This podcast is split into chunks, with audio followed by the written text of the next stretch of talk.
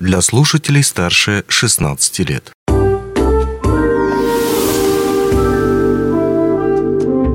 Гости дневного эфира.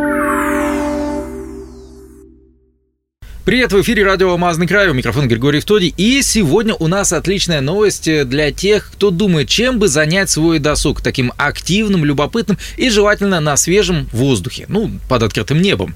А, сегодня как раз о таком мероприятии отлично мы и поговорим с нашей гостьей а, Евгенией Артемовой, спортивным инструктором Мирнского районного комитета по физической культуре и спорту. Евгений, рад видеть вас в нашей студии. А речь у нас пойдет о таком мероприятии, как э, пеший рогейн. И я честно скажу, вот до того, как вы проанонсировали это мероприятие, я вообще ни о каком Рогейне никогда в жизни не слышал. Думаю, что-то из скандинавской мифологии, наверное. Что это на самом деле такое? Ну, всем добрый день. На самом деле, до нашего анонса никто про него, по-моему, в миром не слышал сильно так. Примерные соревнования проводил комитет по молодежной политике лет так 8 назад. Ну, вообще, эти соревнования даже в России очень популярны, проводятся чемпионаты России, чемпионаты Европы. Ну, с 2000-х годов прямо очень сильно начал развиваться этот вид спорта именно в России. Ругейн, в принципе, это практически наше старое забытое ориентирование на местности. Только, ну, можно сказать, в какой-то степени в мере упрощенном виде, а в какой-то степени и в более сложном виде. Как, ну, в Рогейн может быть пеший, бегом, на велосипеде. Угу. И на лыжах, может быть, еще. Но в данном случае именно пеший. В данном случае у нас пеший, да. Вообще ругейн подразделяется на несколько видов. Самый классический ругейн – это 24 часа. Угу. Есть целые сутки, то есть целые ходить и ориентироваться. ходить, да, и собирать контрольные пункты. У нас будет ругейн с контролем времени 3 часа. Угу. За 3 часа нужно будет собрать максимальное количество точек в городе. У нас вообще все соревнования будут проходить в городе. В лесополосу мы заходить не будем. Это хорошо, учитывая то, что у нас сейчас во время этого интервью за окном снег лежит. Ну, что нам снег, что нам зной, что нам дождик проливной. У нас спортсмены отчаянные, катаются на велосипедах в любую погоду, Мгм. принимают участие во всех видах спорта в любую погоду. Это не помеха, в принципе. Еще раз уточним по часу. 24 сентября. 24 сентября, Мгм. суббота, в 11.30 начинается регистрация в парке у трубки «Мир». Мгм. Старт будет дан в 12 часов. Время на прохождение трассы 3 часа. Мгм. За 3 часа команда, состоящая из двух человек, должна собрать наибольшее количество контрольных пунктов. Если команда придет позже, чем через 3 часа на финиш, Дисквалификация. нет, Штрафные баллы. Штрафные баллы. За каждую минуту опоздания минус один балл. Надо собрать обязательно все точки. Э, В идеале, в идеале все точки собрать нельзя. Но нужно стремиться к максимальному количеству точек. Так, давайте пред- э, предварительный итог. Как я себе это представил? Значит, команда, два человека собираются, приходят, получают какие-то данные, видимо, GPS-координаты, наверное, и дальше по этим GPS-координатам ищут точку, фотографируют ее и идут дальше. Да, у нас команды, все приходят команды в в 11.30.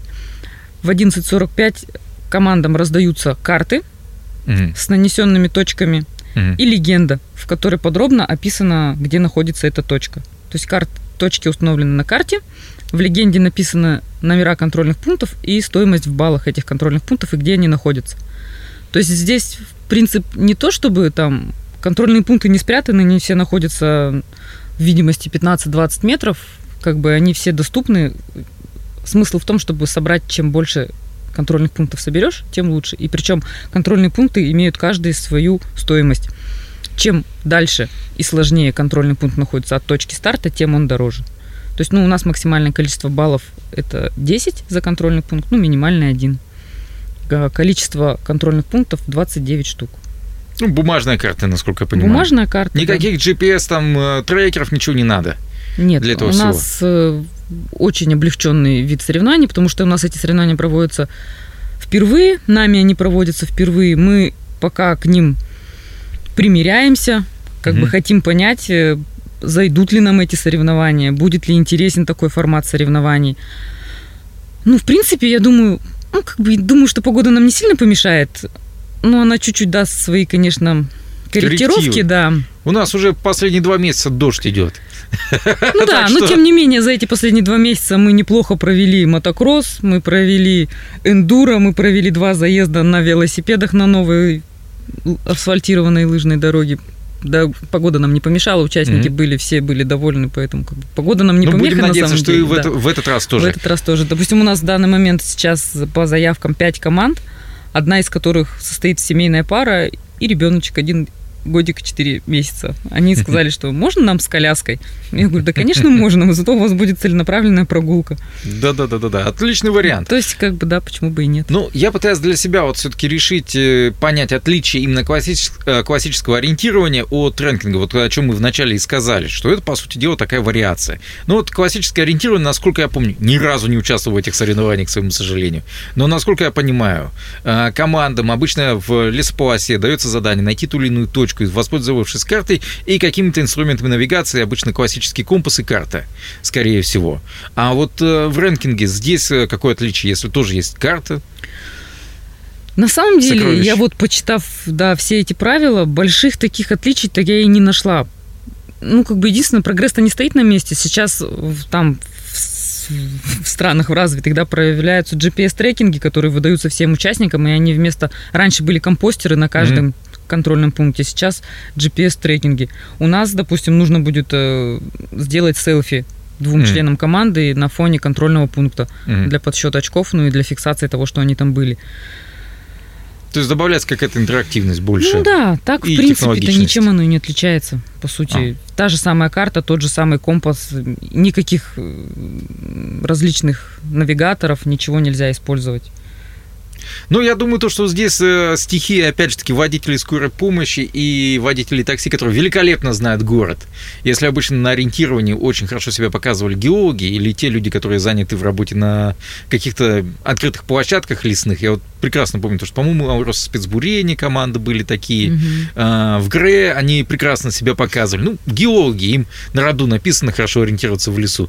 То здесь, наверное, в городе тоже должны такие вот специалисты проявить себя. Ну, я думаю, что, как бы, наверное, вот этот Рогейн, он как бы подразумевает участие любых масс, любых слоев населения, да, то есть здесь может участвовать как и профессиональные спортсмены, которые, да, вот как вы говорите, геологи, которые там ориентируются по карте, что они знают там, куда идти, а могут и обычные, вот, обычная семейная пара, которая получит ту же карту, просто у нас здесь, ну, вообще все очень просто, на самом деле, получаешь карту, карта, причем даже не картографическая, а карта со спутника, там прописаны все города. Здесь смысл в том, чтобы кто соберет больше пунктов, и пункты разбросаны в хаотичном порядке, их можно собирать в любом порядке. Кто больше соберет очков, тот и пришел. Но можно просто пойти в свое удовольствие, наметить себе маршрут легкий и пройти там. Ну вот, кстати, об этом и следующий мой вопрос, Айна. Ну, напомню то, что 24 числа, повторимся еще раз, в 11.30 начинает старт. А если чуть позже подойти как-то, и можно ли чуть позже поучаствовать? У нас в 12 часов э, стартуют все команды массово. Мгм. Отчет времени 3 часа. Мгм. После 12 часов старт уже невозможен, потому что у всех старт в одно время и финиш в одно время, в 3 часа.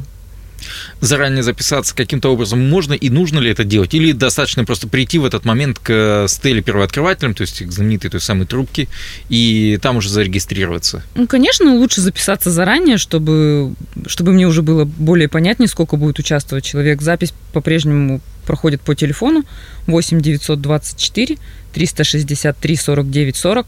Писать можно на WhatsApp.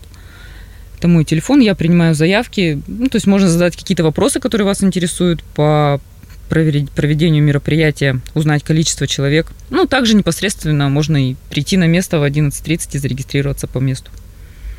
Хорошо.